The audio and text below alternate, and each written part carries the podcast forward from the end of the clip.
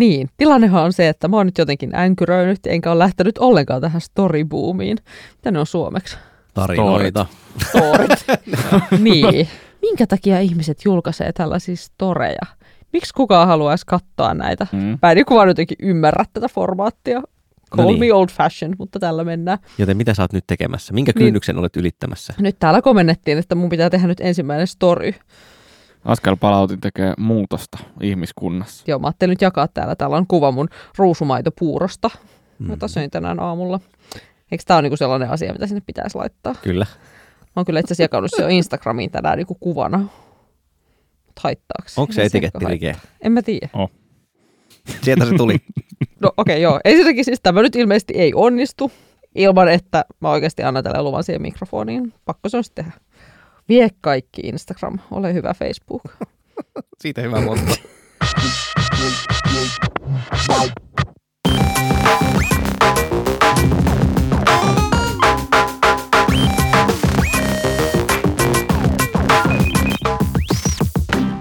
Kas näin. Podcastimme Askelpalautin astui storyjen ihmeelliseen ma- maailmaan. Mehän olemme ohjelma, joka törmäyttää yhteen tietokoneet ja toisaalta ihmiset ja sitten ihmetellään, että mitä siitä seuraa. Äänessähän ovat tuttuun tapaan tietojen käsittelijä Otto Ahoniemi. sekä ensimmäisen elämänsä storyn postannut tohtori Hajalla oleva Salla-Maria Laaksonen. sekä minä toimittaja Olli Sulopuisto. Ja siis jaksomme suuri teema on se, että olemme siirtymässä jossain määrin newsfeedien jälkeiseen maailmaan, mutta mistä se johtuu? Miksi se tapahtuu? Tapahtuuko se kaikkialla ja onko se kaikilla yhtä vaikeaa kuin Sallalla? Koska jos on, niin se- sille ei voi ehkä poda- povata kauhean pitkää ikää. Tarpeeksi vanhan koulukunnan nörtit muistaa äh, JVZ, J2VZ, kuka täällä tietää, kuka on JWZ? Mm-mm. Ah, mä pääsen Ai, kärkipäälle. tarpeeksi vanha Mitä, mitä puhuttiin just niistä vanhuksista? No niin. Jamie No, Zavinski, joka on siis niin kuin, ä, alkuperäisiä noita ä, Mozillan kehittäjiä. Ei sillä ole väliä, siis JVCllä oli kuitenkin tämmöinen niin ohjelmistolaki, joka aikanaan kuului muodossa, että jokainen ohjelmisto turpoaa niin pitkään, kunnes sillä pystyy lukemaan sähköpostia. Mm. Siis se oli niin kuin silleen puoliksi vitsi, toista se kertoi niin kuin softabloatista, mutta mä ajattelin, että sitä voisi aasinsiltalla tähän, että on tiettyjä ominaisuuksia, jotka niin kuin tunkee mukaan kaikkialle, tiettyjä käyttötapoja. Ja siis tässä jaksossa, kun me puhutaan tästä ö, newsfeedin uutissyötteen jälkeisestä elämästä, niin siis mulla on kaksosainen väite, joka on se, että A, ensinnäkin se newsfeed siis tunki lähes kaikkialle. Se oli ikään kuin sellainen asia, että kun se kerran keksittiin se semmoinen käyttötapa, niin siitä tuli tosi läpitunkeva monessa paikassa, mutta sitten se ei ollutkaan ikään kuin lopullinen stabiili ratkaisu, tosin varmaan mikään ei ole. Mutta siis No okei, nyt mua pelottaa hirveästi, että voinko mä kysyä mitään niin kuin silleen, että muistatteko vielä? Kysy nyt vaan. Muista, muistatteko vielä sitä aikaa, kun erinäköisiin palveluihin tuli siis uutissyöte? Siis se, että ruvettiin seuraamaan niin kuin Ja toisten RSS. juttuja. Muistan, muistan. Mä itse asiassa tätä jaksoa o, pohdiskellessani ennen kuin tulin tänne niin Googlainen aiheella, niin kuin, mitä on post-timeline Hmm. world. Ja sitten itse asiassa tulikin, tietysti koska post-timeline voi ikään kuin tarkoittaa myös sitä aikaa, joka alkoi silloin, kun timeline tuli, niin post-timeline tuli, tuleminen, tuli ohjeita siitä, miten vältellä niin kuin henkilökohtaisuuksien, liiallisten henkilökohtaisuuksien näkymistä Facebookin Mm. timelineilla, koska muistatte varmasti, kun aika oli sitä, että ihmiset ei seurannut toisiaan yhtä niin kuin Ei ollut samalla tavalla, kun newsfeed ei tunkenut joka ikistä asiaa, jota sulla oli, niin tuohon muiden ihmisten eteen. Ja silloinhan tapahtui näin, että sit ihmisille jäi paljon esimerkiksi viestejä, joita ne lähetteli toisilleen siihen ikään kuin omalle seinälle, Omalle sitten, seinälle, kyllä. siten, että niitä pääsi katsomaan, koska se, se moodi mahdollisti sen paljon paremmin. Että jostain 2007 olisi voinut katsoa, että hö, hö, olenpa nyt humalassa meininkejä, siis toisten ihmisten seiniltä. Niin, se viittaa timeline-kohuun silloin niin käytännössä timelinein tulemisen jälkeen, mikä Joo. käsittääkseni oli aika suomalainen ilmiö, jota ehkä, sekoita, mä nyt itse ehkä media tässä? vähän niin kuin paisutteli, mutta ei, mutta siinä kävi just niin, ja siis nehän ei ollut mitään yksityisviestiä ikinä, Mm-hmm. vaan jengi jotenkin niin kuin, ei ikään kuin ymmärtänyt sitä, että siellä oli aiemmin sellainen, mikä sen nimi oli, joku boksi. Sillä oli Seinä. joku Oli seinä. No joo, Sinne niin. Mut, joo, Niin. mutta oli siis wall ja se seinä, ja siellä oli joku sellainen laatikko, mm-hmm. mihin sai jättää viestejä ihmisille. Mm-hmm. Ja ilmeisesti, että et jengi oli luullut koko ajan, että ne on yksityisiä, mutta Niin. sitten ne olikin ikään kuin ollut jo sellainen jonkinlainen newsfeed. Kyllä. Eli tai siis... niin kuin ikään kuin ne, ties, sieltä sitten tehtiin joku tietokantaratkaisu siirtää ne siihen Niin, uuteen jopa- newsfeediin, ja No no siis- siinä meni niin kuin tavallaan ikään kuin ihmiset ei ymmärtäneet alun perin sitä Kyllä mä sen tavallaan ajan- ymmärrän, aiempaa koska teknologiaa. eikö alun perin ajatus ollut se, että, että se oli niin kuin ystäväkirja, johon jätetään Niin, viestejä. Vieraskirja, Siis vähän niin kuin MySpacessakin Niin. oli. niin. Ja sitten se Niin. vaan otettiin ne kaikki tavallaan ajatuksena, että mulla olisi joku ystäväkirja, mihin ihmiset on kirjoittanut viestejä, ja sitten se vaan käännetään silleen, että yhtäkkiä tästä tuleekin sellainen paikka, mistä, mistä saa kaikki katsoa asioita. Niin, Ja sitä niin. pystyy selaamaan niin kuin feedinä alusta loppuun. Niin. aina kaikissa jutuissa siterataan sitä, että silloin kun Facebook esitteli newsfeedin, eli siis sen sijaan, että meni erikseen niin kuin ystävien profiilisivuille katsomaan, että mitä siellä on julkaistu, niin oli yksi paikka, johon tuli, kerättiin nämä kaikki tiedot, niin tyyliin suurin Facebook-ryhmä oli sellainen, jossa kritisoitiin newsfeedin olemassaoloa, mutta siis sittenhän niin kuin semmoinen on tullut tavallaan kaikkiin isoihin palveluihin. Ja mun pointti nyt tässä on lähinnä se, että, että jos tällä hetkellä tuntuu siltä, että semmoinen uutisvirtasyöte on niin kuin automaattinen osa kaikkia isoja suosittuja palveluita, ikään kuin, että Mm-hmm. eihän se voisi toimia ilman, siis se ei voi toimia niin, että menee vaikka 500 ihmisen eri sivuille niin kuin joka päivä katsomaan jotain. Siis yksinkertaisesti ei skaalannut semmoisia. Niin, jep. Mutta se ei ole siis ollut ikuinen ratkaisu, ja, niin kuin tä, ja, ja sit niin kuin, se ei ole aina ollut olemassa, joten se ei välttämättä aina tule olemaan. Ehkä puutun tuohon aina ollut olemassa, että sehän itse asiassa tuollainen feedi on tavallaan kirjoitettu sinne Berners-Leein ensimmäiseen kuvaukseen siitä, mikä on World Wide Web. Eli se on tavallaan niin kuin ideana aika, aika vanha, ja se on tavallaan ollut niin kuin erilaisia inkarnaatioita feedistä, on ollut muun muassa no, kaikissa uutissivustoissa käytännössä.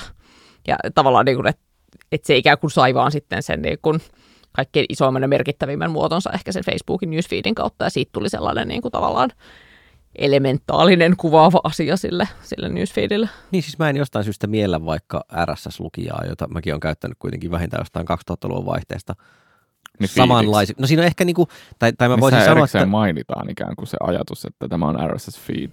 Mm. joka- mutta että se voisi ehkä tulla ikään kuin siitä, että mä oon erikseen käynyt lisäämässä jokaisen niistä lähteistä sinne virtaani, ja sitten musta niin kuin Facebookin käyttö ei tuntunut ainakaan samanlaista. Siinä ei Niin. niin kuin erikseen sanottu, että haluan nähdä tämän ihmisen tiedot, vaan, vaan he vähän niin kuin tarjosi sen käyttötavan. Mutta eihän, siinä, eihän niin. siinä muu ero kuin se, että mitä lisäät itse ja mitä Facebook lisää sun puolesta. No, Tai on, tavallaan, no se että on juuri niin- aika iso ero. Niin, Mutta no, et valtaosa sä oot kon- kuitenkin. kontrollikysymys, ei niinkään tavallaan siis tota, uh, niin käyttöliittymäkysymys.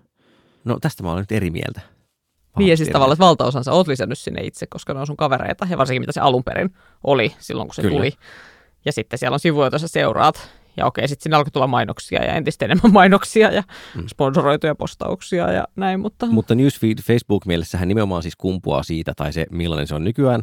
Eli se, että kun en, jos ensin on siis uutisvirta, johon kootaan kaikki, mitä siellä palvelussa muut julkaisee, tai kaikki asiat, mitä itse seuraat, ja se näytetään silleen tavallaan aika lajittelemattomana, että tässä on aika järjestyksessä kaikki, niin kuin RSS-lukiosta valtaosa teki. Toki siellä on niin kuin nykyään feedlissä ja muissa on jotain luokittelua, mutta edelleen ne on tavallaan sitä, että näytä minulle järjestyksessä kaikki, mitä on julkaistu, ja sitten niin Facebookilla ne huomas, että okei, täällä on vain yksinkertaisesti liikaa tavaraa. No niin kuin, että kukaan ihminen ei ehdi lukea kaikkea, mitä tänne on julkaistu, tai siis ei kukaan ihminen, mutta niin kuin, että iso osa käyttäjistä ei pysty lukemaan kaikkea, mitä sinne on julkaistu, joten sitä feedia oli pakko ruveta, ruveta järjestelemään jollain tavalla. Ja sitten niin alkoi tämä mm, edelleen ikuinen turhautumisen aihe. Oma var- varianttini on tällä hetkellä se, että kun avaan Facebookin, en enää tosin tota, siis erillisellä sovelluksella kännykässä, mutta viittaus aiempiin Lakko jaksoihin. on toiminut tosi hyvin. Kyllä, mutta siis pointti on siinä, että kun avaan sen tota, ö, Chromessa siinä kännykällä, niin siihen latautuu se etusivu, mutta mä lähes, refle- ja mä en nähdä, niin kuin, että mikä on ylin postaus. Ja sitten mä lähes refleksinomaisesti kuitenkin painan jo sitä notification-nappia, jolloin se vaihtaa sinne notifikaatiostriimiin. Ja sitten mä oon silleen, että no täällä ei ollut mitään kiinnostavaa, painapa backia, että pääsin takaisin siihen uutissyötteeseen, niin sillä välin uutissyötehän latautuu jo uudestaan, joten mä en enää näe sitä siinä aikaisemmin ollutta postausta. Ja siis välillä käy nimenomaan niin, että kun mä oon painanut automaattisesti sitä notificationia, niin vaan se, että äh, olisi pitänytkin sittenkin lukea se newsfeedin ylin postaus, mutta mä en enää ikinä pääse kiinni siihen. Mm. Toihan on tämmöinen Facebookin niin kuin, uh, käytön välttelemisen huonoin muoto. siis, että, että sä niin kuin luovut kaikista hyvistä ominaisuuksista sen appin poiston Kyllä. myötä, mutta silti käytät sitä. No, Mut- on se no. ehkä, että kun se luo vähän kitkaa, niin saattaa se auttaa pikkasen, en mä tiedä, hankala Onko sanoa. auttanut?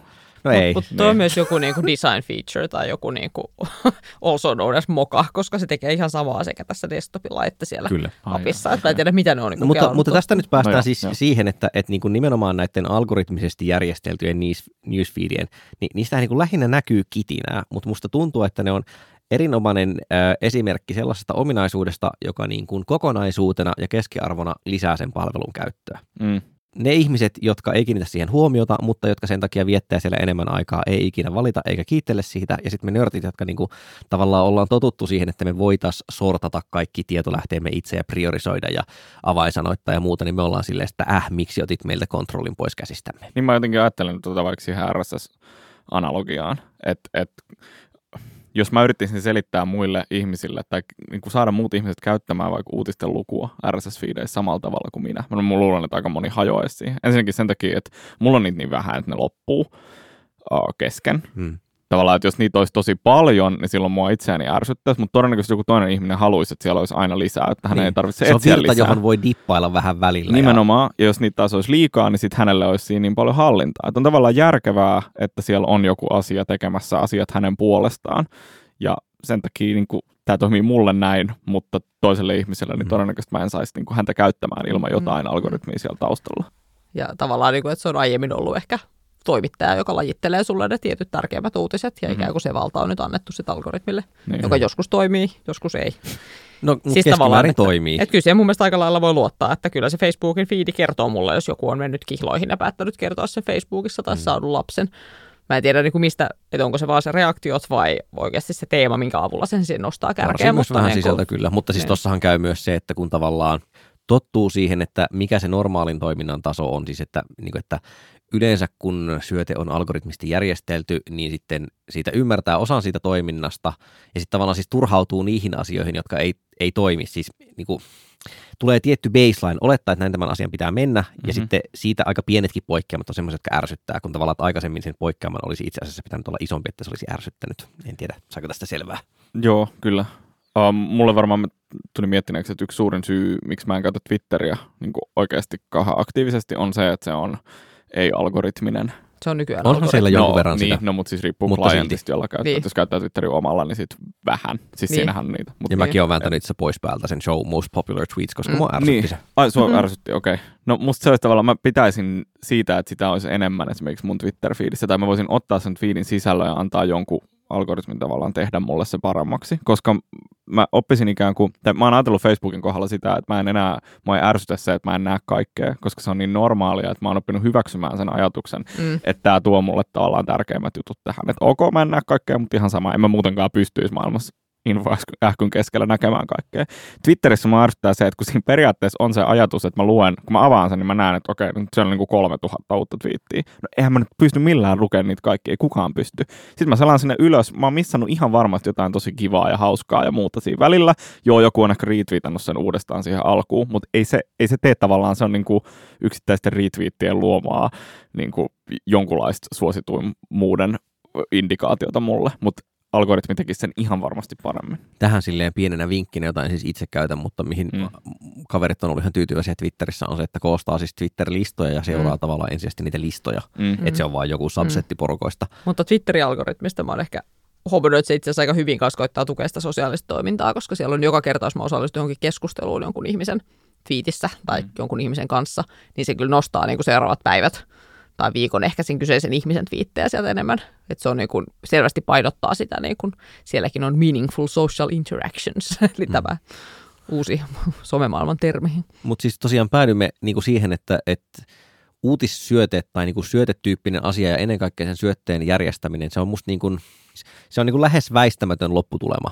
Tavallaan, Mm. jos se palvelu on suosittu, siellä on niin paljon kamaa, että ikinä sitä kaikkea ei voi lukea. Ihan pienenä analogiana tähän se, että, että edelleenhän on ihmisiä, jotka tykkää lukea sanomalehdet näköislehtinä juuri sen takia, että sen voi suorittaa kokonaan ja ei jää semmoinen olo, että jotain jäi puuttumaan. Mut Muun muassa taas, minä sunnuntaisin. olet kamala ihminen. Vähällä, vähällä saa tämän leiman. mutta, mutta sitten on myös, no kun se näköislehti on, lukisit edes sit, niin kuin, ei sillä väliä, mutta tavallaan kun se toinen vaihtoehto on nimenomaan se uutis, niin kuin hyvin kirjaimellisesti uutisvirta siellä, joka on silleen, että koko ajan tulee uutta, ikinä et voi lukea kaikkea, eikä ole niin tarkoituskaan lukea kaikkea, sitten se varmaan riippuu vähän ihmistä ja tilanteesta, että onko se niin ahdistavaa vai nautinnollista. No mutta anyway, siis pointti on siinä, että on niinku semmoisia voimia, jotka tavallaan nettipalvelusta ja jopa käyttötavasta riippumatta hyvin paljon johtaa siihen, että meille tulee monen pakkaan tulee syöte ja se järjestellään.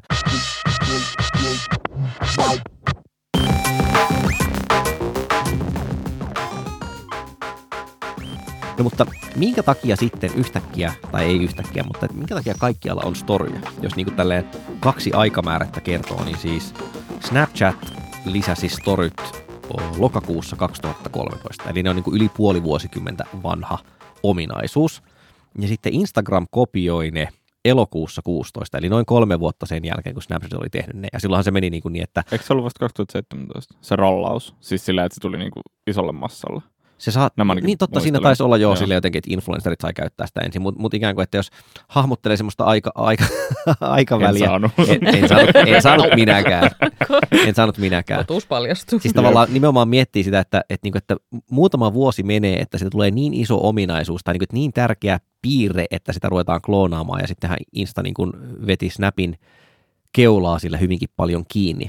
Mikä on se ongelma, mikä storyt ratkaisee suhteessa newsfeedeihin? Onko teillä niinku teoriaa tästä, että miksei vaan sitten ikuisesti ollut newsfeedejä? Mulla on teoria, joka pohjautuu osin jopa tilastoihin, koska okay. Facebook esimerkiksi julkaisi aikanaan siellä niiden julkisissa statistiikoissa sellaista, että montako postausta tulee päivässä tyyppistä tilastoa. Ja siellä jossain vaiheessa niin kun mikähän, tämä nyt saattoi olla joku ehkä 2015, ihan hatusta heitetty vuosi, mutta siellä alkoi näkyä selvää laskua siinä määrässä mikä ehkä niin kuin näkyy myös julkisissa keskusteluissa, ikään kuin että ihmiset alkoi tulla jotenkin tietoisemmaksi siitä, että tämä onkin ehkä julkista ja en tiedä haluanko sittenkään jakaa elämääni ja onko tämä nyt ok, niin kun laittaa näitä tänne ikään kuin julkiseen feediin.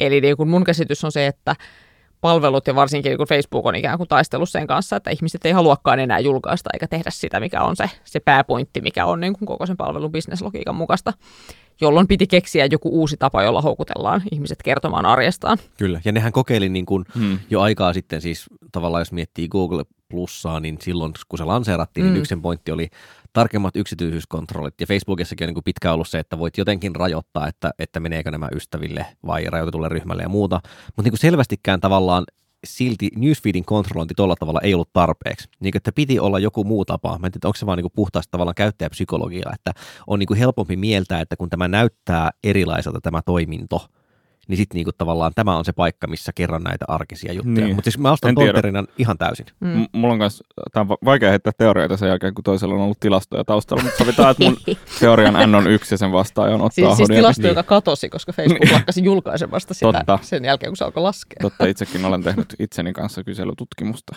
Niin. Ja... Se kuulosti jotenkin nyt häiritsevän rivolta, mä oon niin, totta, totta. Anteeksi, niin? Leikataan pois. Ei leikata.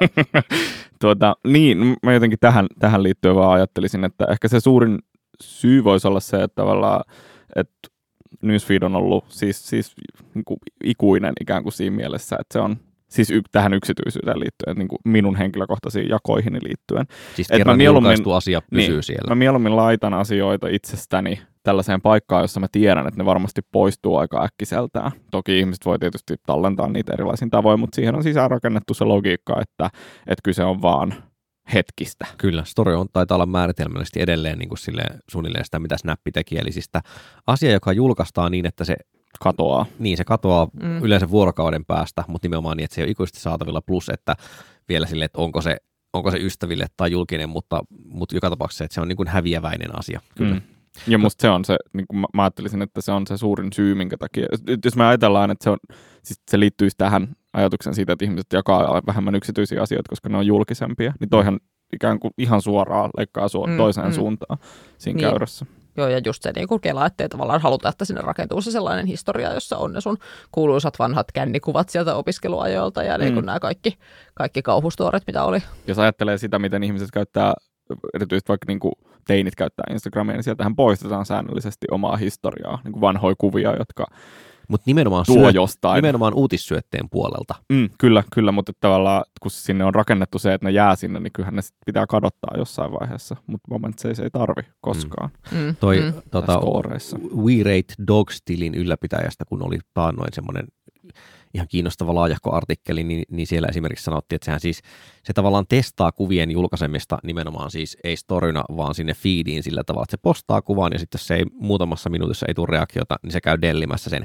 jotta kaikki mitä siellä sen julkisessa feedissä on, on ikään kuin niitä kuvia, mitkä on saanut paljon tykkäyksiä. Ja myös tietysti varmaan sen takia, että jos se ei saa siinä niin kuin ekojen minuuttien aikana paljon tykkäyksiä, niin, niin tota, suosittelualgoritmi ei rupea boostaamaan sitä. Mm. Mutta mut niin että on selkeä ero just sen kanssa, että vaikka se olisi vain kavereille näkyvä tai se on niin kuin täysin julkinen. Tässä on niin kuin feedini ja tavallaan olen pitänyt feedini kunnossa, kuratoin puutarhaani, tälleen kielikuvia tässä äh, ihanasti kuulosti. saksiaksi, niin no sen no. oli tarkoitus kuulostaa vähän pahalta.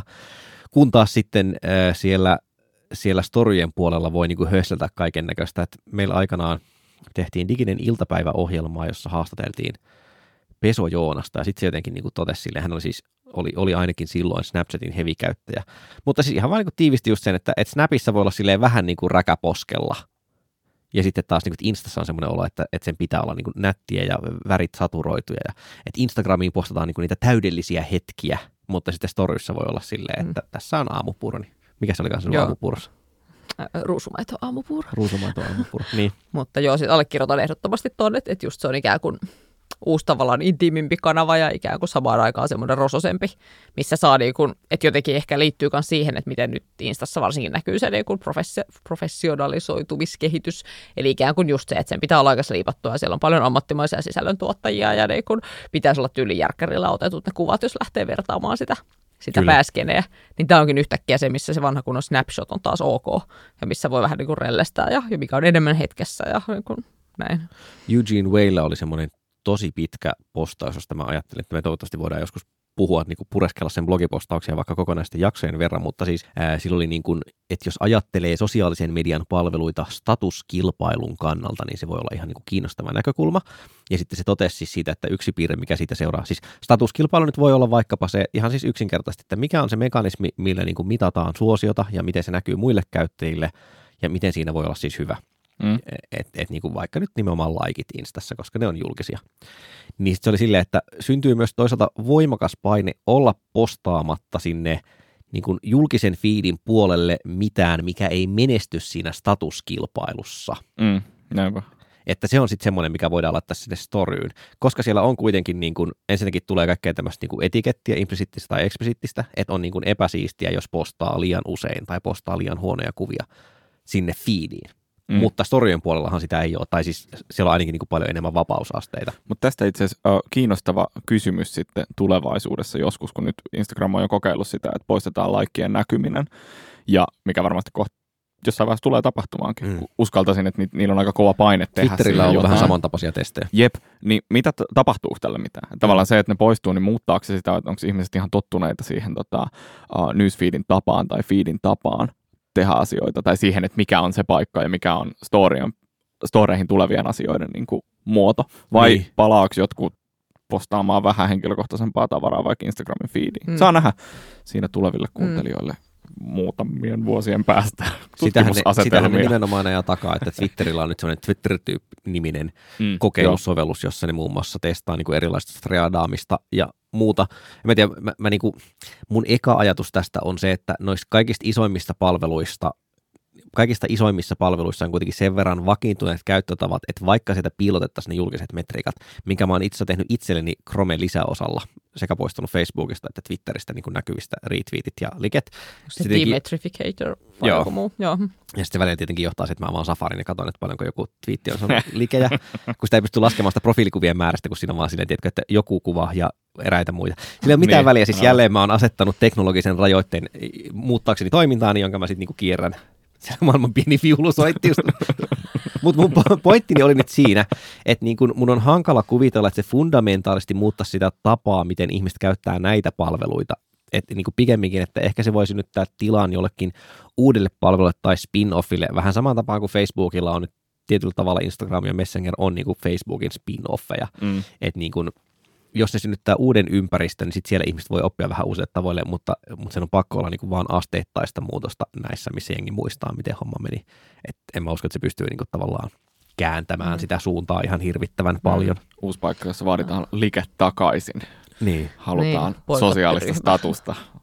Niin, no ja siis sitten tavallaan po- tuollainen statuksen haluaminen nyt ikään kuin ei ole mikään sosiaalisen median ilmiö, vaan ihan niin kuin yleisinhimillinen, että kyllähän me samoista haetaan jollakin hienolla paidalla ja siistillä pyörällä ja autolla ja niin kuin whatever tavalla arjessakin, että eihän se tarvi mihinkään poistua. Ja tämä on juuri se, se Way itse sanoi Peter Krafkan podcastissa, jota kuuntelin tänä aamuna, että, että tota, ne, ne puhuu niin kuin sitä, että aina ärsyttänyt se, kun Skifissä on semmoinen, että ihmisillä on niin kuin identtiset vaatteet, että kun missään muualla paitsi vankilassa ei tapahdu semmoista, ja sitten vankilassakin on semmoista, että jengi rupeaa niin kuin keksimään, että miten mä modifioin tämän mm. muuten samanlaisen vaatteeni, koska ihmiset on kuitenkin tosi statustietoisia. Toivottavasti saat parhaillaan itsestäsi kuvaa. Ei, kun että mulla on kymmenen ihmistä on kattonut mun storin jo. Mahtavaa.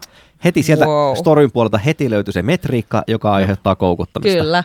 Eli just tämä kysymys, että meinaako ne poistaa ne liikkeet myös täältä. Et- Ja Toihan niin se, että vielä näet ne ihmiset, jotka En on nähneet. mennä katsomaan, paljon mä oon saanut. Toi view count on jotenkin ihanampi mittari, että pelkästään, että ihmisen ei tarvitse reagoida siihen, mitä silti se tuntuu Ne ei palkitsevalta. arvota sitä mitenkään muuten kuin sillä, että ne avaa sen. Ja sitten itse asiassa Niin. niin. yksi arvotuksen mittari on tietysti se, mitä mä katson välillä. Tai en haluaisi tietenkään myöntää, mutta koska kaikki tekevät Niin. varmasti niin. Että jos sulla on monen storin siis pätkä, Joo. niin sitten että kuinka moni katsoo niin kuin jatkostorit. Että ihmiset ei ole vaan tullut siihen algoritmin Mm. myötä siihen kohtaan. Ja sitten Ja lähtenyt profiiliin. seuraavan, on oikeasti katsonut kaikki storit läpi. Se on eri asia ja sitä katson välillä. kyllä, kyllä se näin Mutta se on tavallaan sen, niin kuin musta se ehkä laikin analogia, Mm. niin kuin lähimmäs sitä, Kyllä, mihin päästään. mutta siis Jep. näinhän se juuri menee, että ei me niinku siitä suosion tavoittelusta tosiaan, Päästä se, mihinkään. ei, ei, se ei ole teknologisesti ratkaistavissa. Mun mielestä mahtavin juttu, jonka uh, storit ja erityisesti Instagramin storit on tuonut, on tämmöiset röi-röi-profiilit, joita monella kaverilla on. Siis jotka on niinku yksityisiä profiileja, missä ei ole käytännössä yhtään kuvia, mutta mihin kaverit postaa siis kaikkea, niinku, tiedättekö, En. röisi, röisintä tavaraa, mitä voi tehdä. Eli siis, siis kaikenlaista. Puhutteko alkoholin käytöstä, Puhumme- herra opiskelija? Niin, puhumme Röi, juuri röi. siitä. Tämä Niin, on taas joku uusi sana. 80-luvulla puhuimme röpöttelystä, pahkasia kannustaminen, No, että tää- ehkä niinku foneettinen yhtenäisyys on olemassa. sarjaa. Rö, röi, röi, Jodel, röp. jodel-sanastoa. Oi hyvänen aika sentään. Ja muut vastaavat. No niin. Niin, aivan. mutta tämmöistä siis sisältöä, mitä ei pysty mihinkään muualle laittamaan. niin Sitten laitetaan storyin yksityiseen mm. profiiliin, jota seuraa vaan tietty kaveriporukka. Se on musta mahtava ilmiö. Nyt mä aion tehdä sellaisen epämukavan tempun, että mä vähän pakotan teidät vielä ennustamaan tai visioimaan. Siis nimittäin, että jos lähdetään tästä, että okei, siis ensin tuli newsfeed, sitten tuli algoritmisesti järjestelty newsfeed, sitten tuli storyt, niin voinee niin kuin ajatella, että varmaankaan storyt ei ole ikuinen toimintatapa, mutta mikä on niin kuin storymaisen julkaisemisen ja lukemisen heikkous? Eli mi- mikä on tavallaan se asia, mikä voisi synnyttää paineen, että pitää sitten keksiä joku muu tapa jaella ja julkaista ja seurata.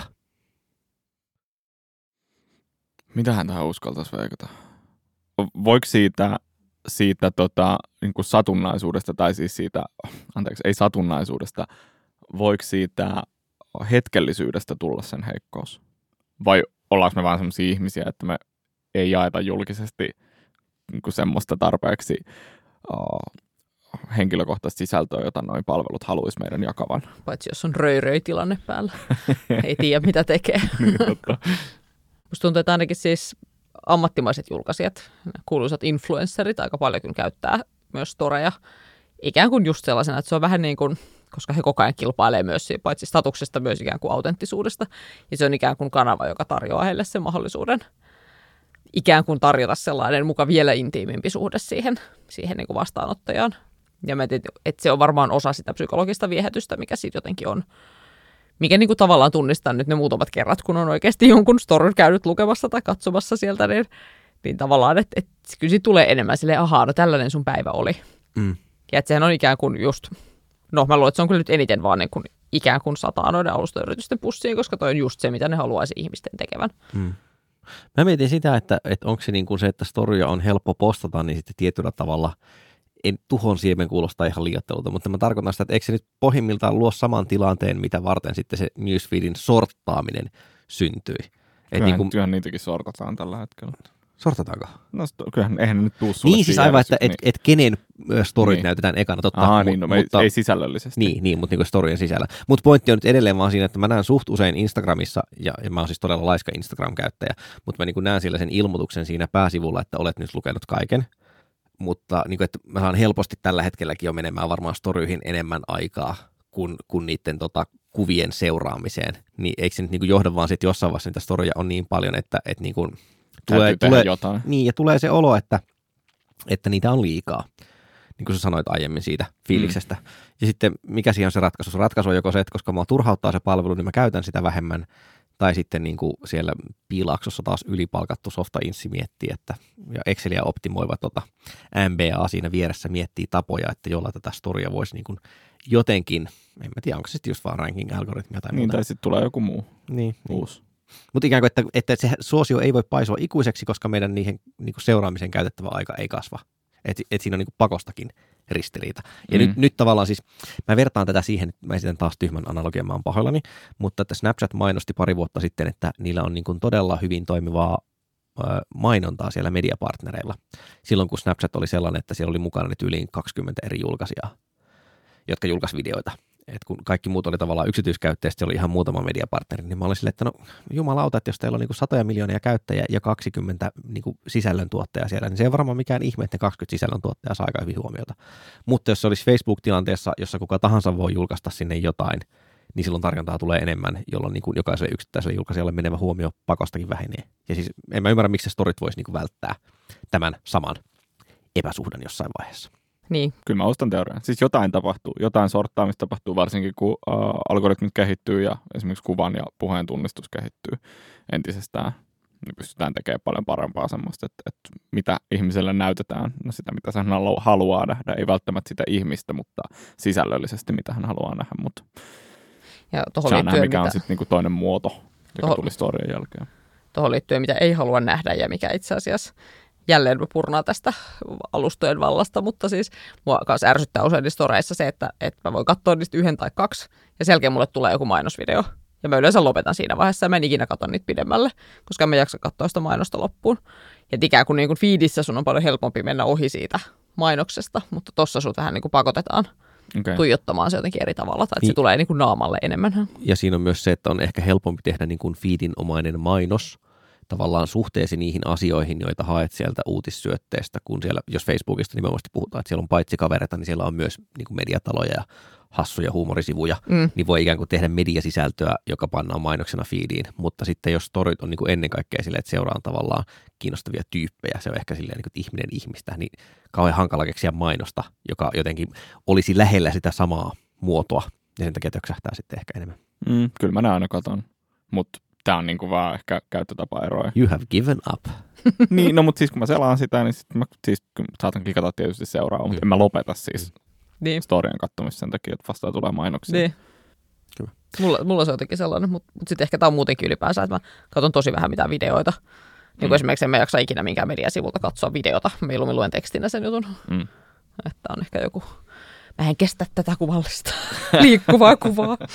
Sanois nyt? Salla tälleen keskusteluosion lopuksi, että, että aiotko vielä storyttää lisää? Mä just onnistuin lataamaan tänne toisen kuvan ja kirjoitin, että tämä oli ehkä ensimmäinen ja ehkä viimeinen story, No niin. mutta onnistuu kuitenkin tekemään sen. Ja Si- joo, mun mielestä overlay-tekstit on kauhean kivoja, että voispa niitä käyttää tässä muutenkin, mutta, mutta ehkä siis mua nimenomaan jotenkin perversisti viehättää se, että sinne tulee se historiafiidi. Ja että mä oon nyt varmaan sitten joku brändin rakentaja, mutta mua ikään kuin, niin kuin kiinnostaa se, että mä pystyn rakentamaan sinne se mun historian. Ja mun mielestä on ihanaa, että mä voin selata niitä mun vanhoja parhaita kuvia sieltä mm. taaksepäin. Ja niin kuin, että mä en niin kuin näe siinä mitään ongelmaa. Siellä ei toisaalta ole kauheasti niitä kännikuvia, koska ne on paperilla. Mullakaan on kännikuvia Instagramissa, älkää nyt. Se oli se, että Röi-kuvia, no jodellissa kaikki. Sinäkö se Niin. oot? Todellissa on hirmu tylsiä kuvia, mä en ole löytänyt mitään. sä oot väärillä Sä oot kanavilla. todella väärillä kanavilla.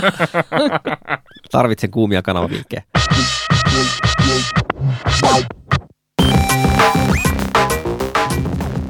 Hyvä.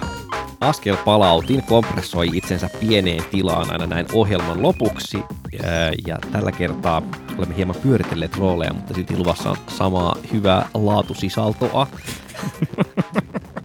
Otto nimittäin aikoo suositella, tai Joo. valittaa ja suositella kolme. Laatusisalto. Kyllä, piste, teksti. Kyllä. Itse asiassa ensimmäinen laatuvalitukseni koskee kuvavarmenteita. Kuvavarmenteet, eli CapChat ärsytteleepi. Ja varsinkin se, että itse olen blokannut siis useat kolmannen osapuolen cookiesit, mikä on musta ihan perusteltu teko näin internet-trackereiden aikakautena, niin sitten aika monet palvelut tuuppaa mulle sitä hemmetin captchaa siihen eteen, koska he luulevat, että minäkin olen yksi robotti, joka tulevat, tulen sinne sivuille tutkailemaan ja sitten mä joudun ihan törkeästi treenailemaan keinoälyä tunnistamalla niitä hemmetin liikennevaloja ja, ja pyöriä ja Eli sä busseja. nimenomaan Googlen recaptchasta Se on tosi rasittava. Joo.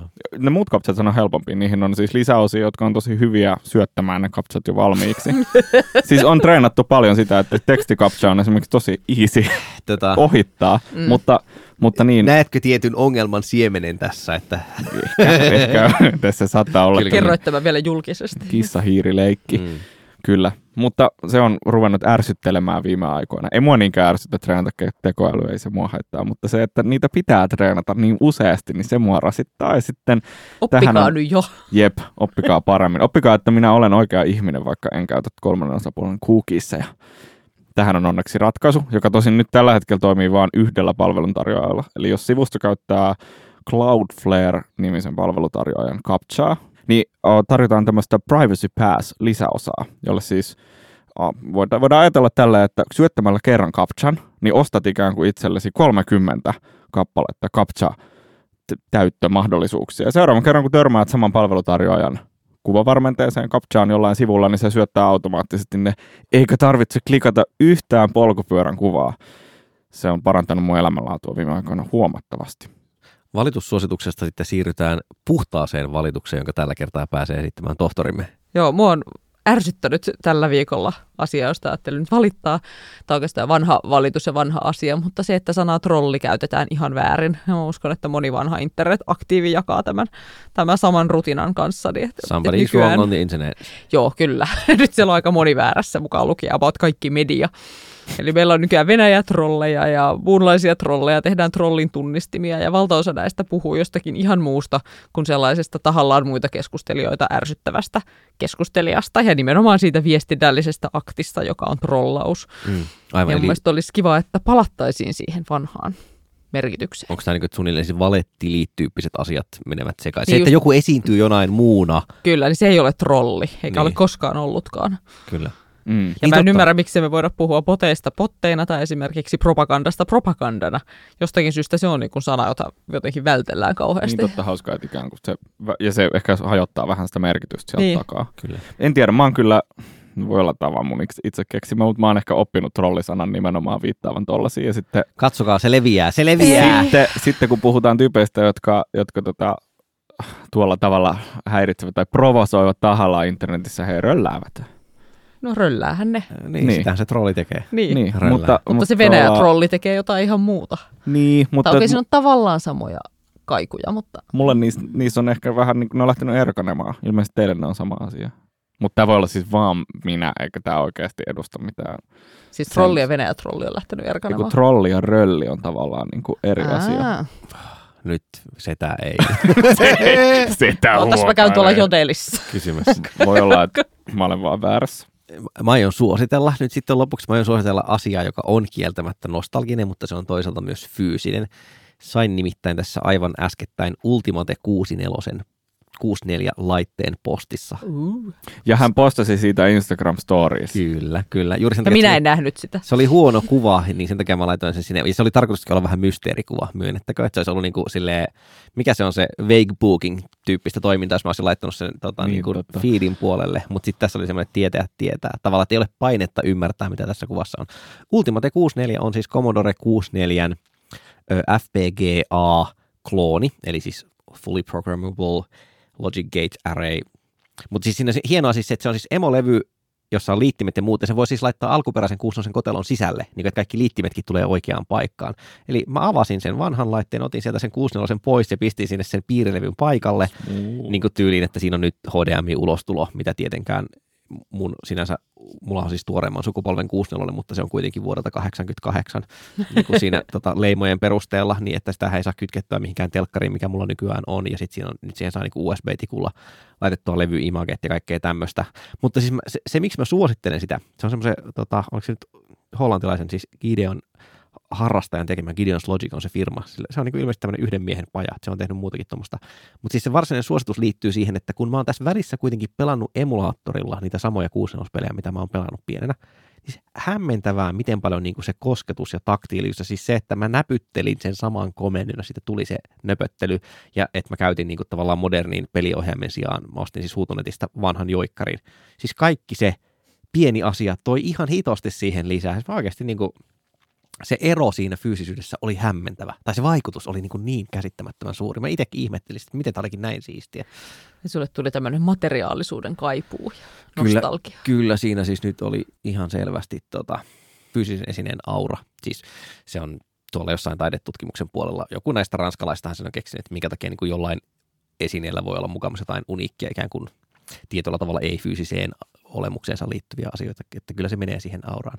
Vaikka tästä päästään nyt just tämmöiseen mahtavaan niin kuin pienissä kaljoissa lukiofilosofit kysymykseen, että onko se enää se sama tietokone, koska siis siellähän on eri rauta sisällä ja se, se siis matkii, se on tietyllä tavalla se on emulointia, mutta se on vähän erilaista emulointia kuin softa emulointi, mutta kuitenkin siis Ultimate 64, ihana vielä tänään.